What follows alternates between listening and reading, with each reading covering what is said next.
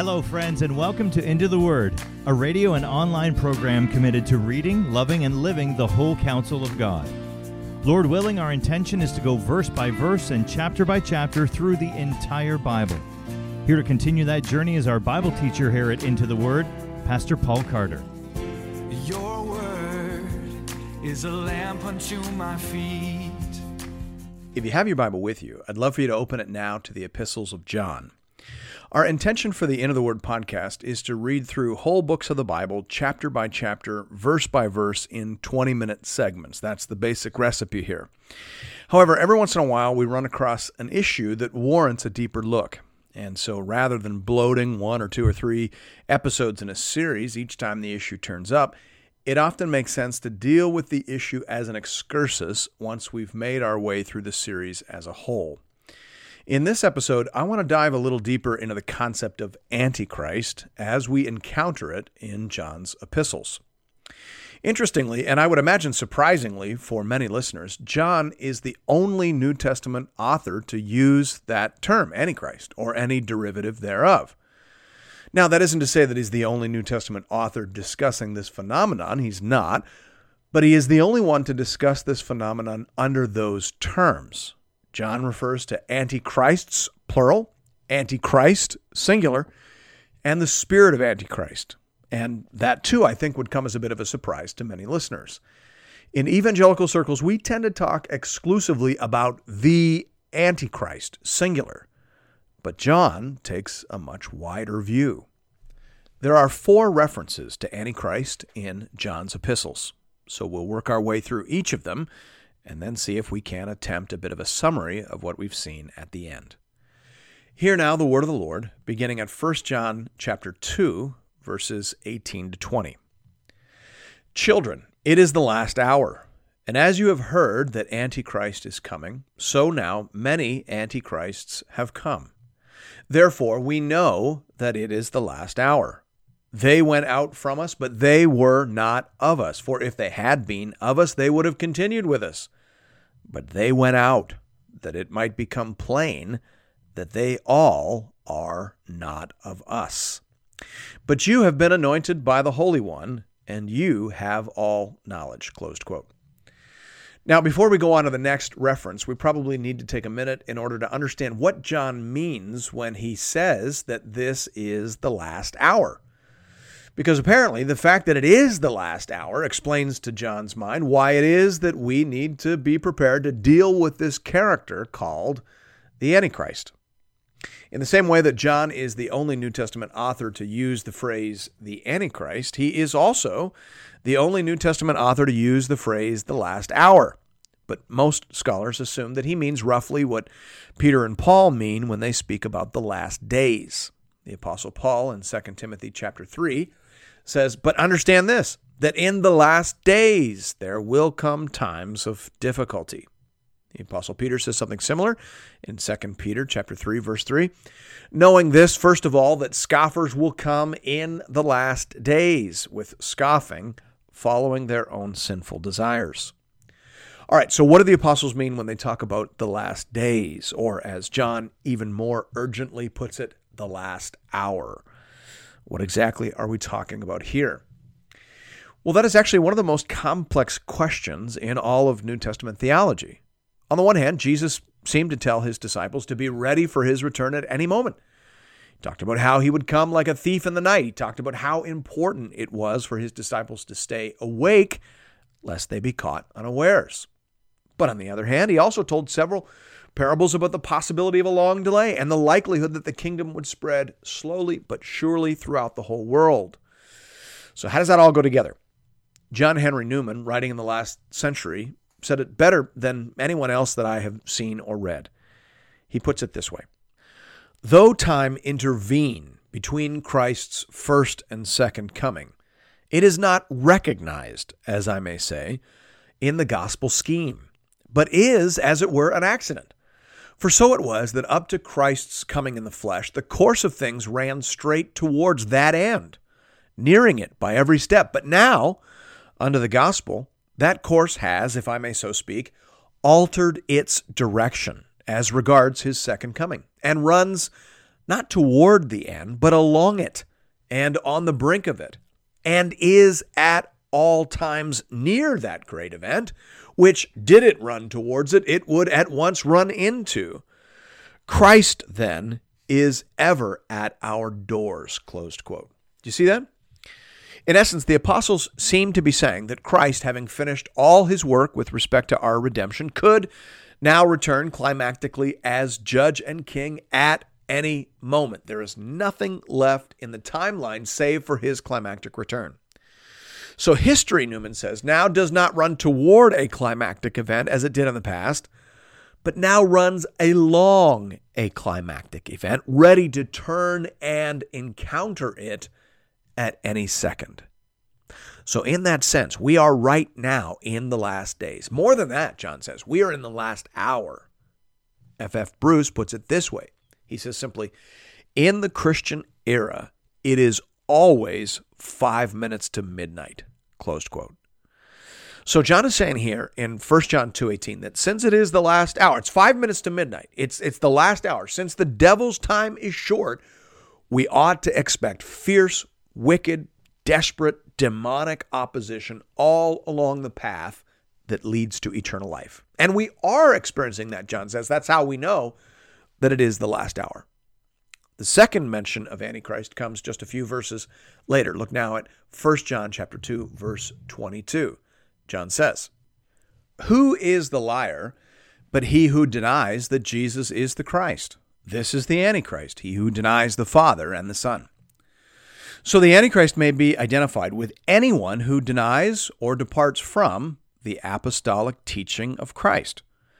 Remember, John has a wider understanding of Antichrist than we tend to have today. He said just a few verses earlier, many Antichrists have come. And then he went on to identify them as the people who had formally separated from these local churches under John's authority. As Colin Kruse says here, that comes as a bit of a surprise. He says, surprisingly, these antichrists are identified as people who were once members of the author's own Christian community but have seceded from it. Closed quote. And I think he's right. That, that likely does come as a bit of a surprise. Most modern day evangelicals tend to think exclusively about the Antichrist. They are looking for the personification of the spirit of Antichrist that uses the power of the state to oppress believers. But that guy comes around only once in a while. But John seems to be saying that antichrists are always among us people who went out from us, people who were nominal Christians, who are now active in their opposition to the apostolic teaching of Christ. So, this is a bigger and wider issue than many of us tend to appreciate, and that's a helpful corrective. The third mention of the Antichrist comes in chapter 4. In 1 John 4 2 to 3, it says, By this you know the Spirit of God. Every spirit that confesses that Jesus Christ has come in the flesh is from God. And every spirit that does not confess Jesus is not from God. This is the spirit of the Antichrist, which you heard was coming and now is in the world already. So again, we see that in John's understanding, the Antichrist is here and coming. And his main interest is in deceiving people away from the apostolic gospel. The final mention of the Antichrist comes in 2 John verse 7. There the apostle says, for many deceivers have gone out into the world, those who do not confess the coming of Jesus Christ in the flesh. Such a one is the deceiver and the Antichrist. Well, as I mentioned, those are all of the references to the Antichrist in John's epistles, in the entire New Testament, actually. So let's zoom out now, as it were, and attempt a bit of a summary of what we've seen. First thing I think we can say with confidence, based on the four passages that we've read, is that the spirit of Antichrist has come and is coming into the world. John said that in 1 John 2:18. But he also said there, as you have heard that Antichrist is coming, so now many Antichrists have come. So John did not understand himself as being the originator of this teaching. He understood himself as merely reinforcing something they'd already heard well, many scholars assume that what they had already heard was some version of what we have recorded for us in 2 Thessalonians 2 1 to 12, which was, of course, written long before 1 John. In that epistle, the Apostle Paul said, Now, concerning the coming of our Lord Jesus Christ and our being gathered together to him, we ask you, brothers, not to be quickly shaken in mind or alarmed, either by a spirit or a spoken word or a letter, seeming to be from us, to the effect that the day of the Lord has come. Let no one deceive you in any way, for that day will not come unless the rebellion comes first, and the man of lawlessness is revealed, the son of destruction, who opposes and exalts himself against every so called God or object of worship, so that he takes his seat in the temple of God proclaiming himself to be God. Do you not remember that when I was still with you, I told you these things? And you know what is restraining him now, so that he may be revealed in his time. For the mystery of lawlessness is already at work. Only he who now restrains it will do so until he is out of the way. And then the lawless one will be revealed whom the Lord Jesus will kill with the breath of his mouth and bring to nothing by the appearance of his coming. The coming of the lawless one is by the activity of Satan, with all power and false signs and wonders, and with all wicked deception for those who are perishing because they refuse to love the truth and so be saved. Therefore, God sends them a strong delusion so that they may believe what is false in order that all may be condemned who did not believe the truth, but had pleasure in unrighteousness. So that teaching was out there. It was a common topic in Christian conversation in the first century. The early Christians knew that Jesus was coming back, and they knew that he could come back at any moment. All the work had been done. The great climax had already happened. Remember, they were readers of the Old Testament. When they talked about prophecy, they were talking about Old Testament prophecy, all of which landed fully and finally upon the person and work of Christ. So they were ready. They remembered Jesus saying, It is finished. He didn't say on the cross, We've made tremendous progress. He said, It is finished. So they anticipated his coming at any moment. But they knew too that God was patient, not wanting any to perish, but for all to come to repentance. Peter had said that again long before 1 John was written. So John's people knew that the mystery of lawlessness, this spirit of Antichrist, was already at work in the world. They knew that. And John knew that they knew that. And they also knew that just prior to the second coming of Christ, a sort of trigger event would occur a sort of chain would be lengthened, giving increased permission and operating space to a principle and a person described by Paul as the man of lawlessness. But for now, he was being restrained. Paul doesn't say how precisely he was being restrained. He just says that someone or something was restraining him. Some say Paul was referring to an angel Others say he was referring to government. After all, Paul does say that the government has been ordained by God to restrain evil. He says that in Romans 13. So be careful what you wish for, all you anti government protesters. The government may be all that is standing between you and the man of lawlessness. Just putting that out there. Regardless, the point is that Paul and John agree.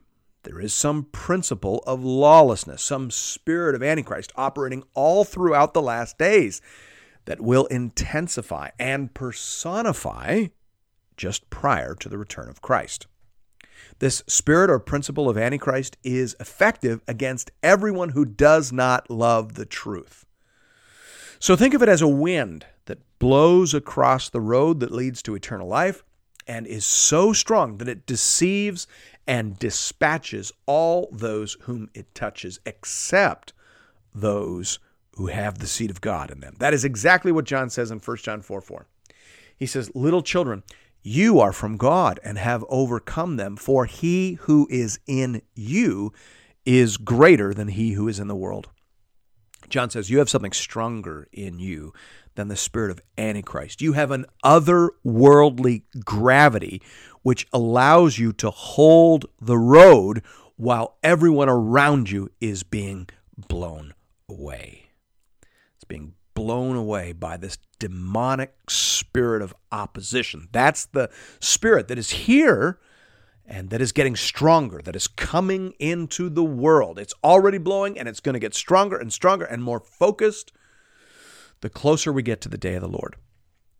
Second thing we can say, based on these readings, is that the spirit of Antichrist denies that Jesus is the Christ, God's Son. You can see that in 1 John 2 22. Who is the liar but he who denies that Jesus is the Christ? This is the Antichrist, he who denies the Father and the Son. Now, remember, John has already identified the people who departed from his churches in an act of formal schism as the Antichrists.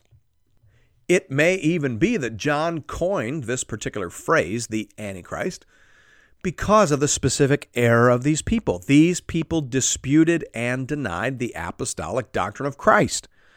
Because of their Greco Roman background, they just could not buy into this idea that Jesus of Nazareth could somehow be identified with the God of the universe. That did not compute for them. So they came up with a variety of other more reasonable options, reasonable to them. Maybe Jesus wasn't really human, they said. Maybe he was just an appearance of God to man. That was the, the heresy uh, known as Docetism. Or maybe the Christ Spirit descended on Jesus, the man, for a season of his life. Maybe Jesus of Nazareth was possessed, as it were, by the Christ Spirit, just like Judas was possessed by the devil near the end of his life. Maybe that's what happened. That, that of course, was the error associated with Cerinthus. But surely we cannot believe that Jesus was truly God and truly man. Surely that could never have happened. That's what they were saying.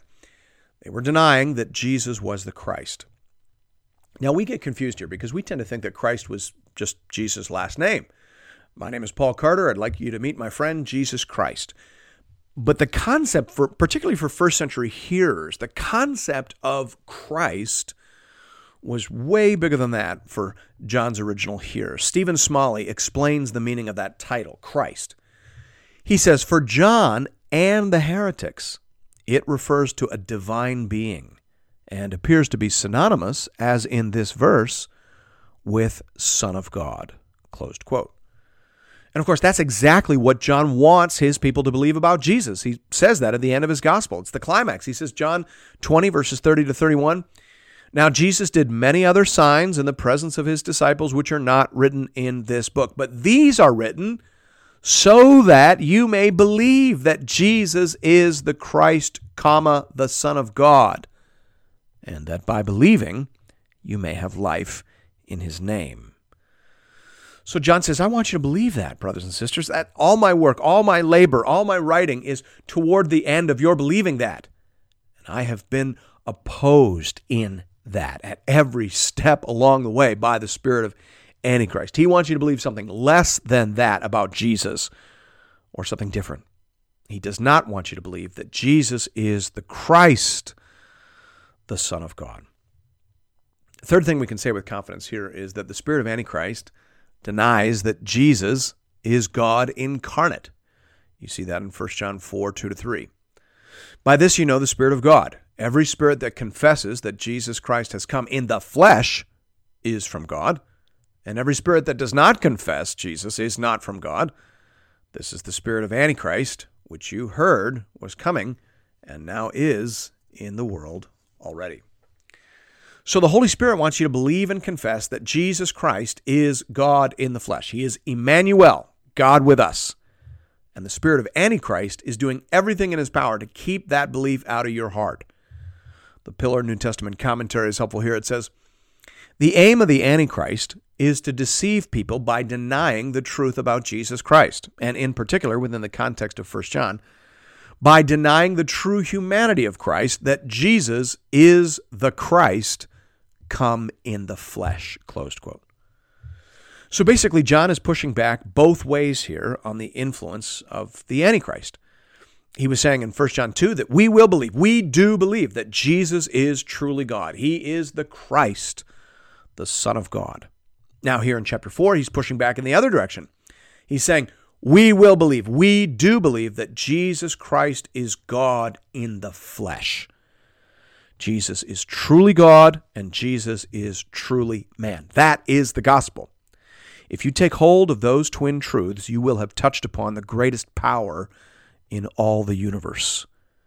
If you understand who Jesus was and what Jesus did, and if you take hold of that, if you make him your Lord and your Savior, if you see in him humanity assumed and humanity redeemed and humanity restored by the only begotten Son of God, then you will be saved. And the devil will have lost all his slaves. That's what Jesus said in John 6, verse 40. He said, For this is the will of my Father, that everyone who looks on the Son and believes in him should have eternal life, and I will raise him up on the last day. Closed quote. So that is what's at stake, brothers and sisters. And the Antichrist knows that very well. All right, so that is the Apostle John in his epistles on the matter of Antichrist. Now, if you want to really drill down on this topic, you'd want to go back and revisit the episodes that we did on Daniel, specifically chapters 7, 8, and 9. In those chapters, we meet a character, Antiochus IV Epiphanes, who serves as a sort of pattern or illustration in advance of this character that John refers to as Antichrist. Tremper Longman III, in his commentary on Daniel, says that Antiochus becomes an apt symbol for the one Christians know as the Antichrist. Closed quote. So go back and read those chapters and listen to those episodes to supplement what John is saying here in his epistles. And if you want to dig down even further, you can also go back and find the episodes that we did on Revelation 13 and Revelation 17, referring to the beast that rises out of the sea. In those chapters, John envisions a coming together of a demonic anti Christian spirit with the power of the state so as to formally and fatally oppose the people of God. Those would be the main passages you'd want to consult in developing a whole Bible approach to this issue of Antichrist, along with what we read from the Apostle Paul in 2 Thessalonians chapter 2. So, zooming out then to the widest possible magnification, we could say that really the concept of Antichrist runs from one end of the Bible to the other. The story really begins in Genesis 3. Way back in the Garden of Eden, we heard God say, I will put enmity between you and the woman, and between your offspring and her offspring. He shall bruise your head, and you shall bruise his heel. Close quote. So God said that there would be all out perpetual warfare between the seed of the woman and the seed of the serpent. So there is an antichrist spirit predicted in the very first book of the Bible. And we can see that spirit manifesting in story after story after story all throughout the biblical timeline. And occasionally in that timeline, we see that spirit personifying. We see that in Pharaoh. We see that in Haman. We see that in Antiochus IV Epiphanes. We see that in King Herod trying to murder the baby Jesus. And we see that in Nero, whom John outlived, but who quite transparently helped to fill out John's conception of Antichrist in the book of Revelation. So we see a perpetual spirit, we see plural manifestations, and we see occasional personification when the spirit of the Antichrist fuses with the power of the state as wielded by a particular individual who seeks actively to oppress, persecute, and in some cases, annihilate the people of God. That is the pattern we see throughout the length and breadth of the Bible.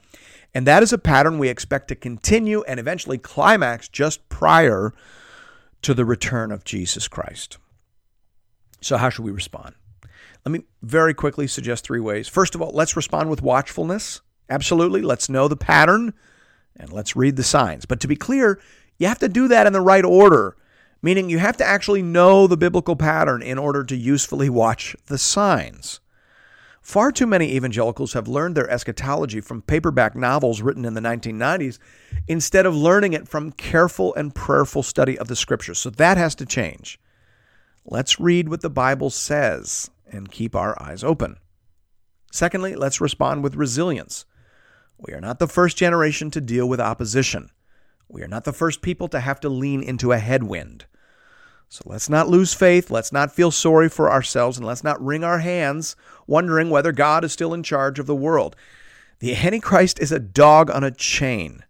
What he means for harm in the providence of God only ends up serving to prune and purify the church and to strengthen and confirm the faith of real believers. Thanks be to God. And then, thirdly, let's respond with sanctified defiance. The spirit of Antichrist wants us to abandon the apostolic gospel of Jesus Christ. He wants us to deny that Jesus is the Christ, the Son of God. He wants us to deny that Jesus is God in the flesh. So I say, let's push back on that. Let's know, love, sing, preach, and share the gospel in this generation like never before. Let's hit the Antichrist where it hurts the most. Let's do what he hates, and let's spread the message to which he is deathly opposed. That's Christian defiance. That's how we push back against this present darkness. That's how we overcome the one who has gone out into the world. And we'll do it, not because we're better or smarter or stronger than those who fall away. We'll do it because greater is he that is in us than he that is in the world. Thanks be to God. And thank you for listening to Into the Word. If you're interested in additional resources or previous episodes and series, you can find those over the website at www.intotheword.ca. You can also download our app, the Into the Word app, wherever you find your apps. And you can connect with us on Facebook. I hope that you do that. We have a growing community of Bible readers over there, and we post daily encouragements and conversation starters. It'd be great to see you there. I hope to see you again real soon, right here, for another episode of Into the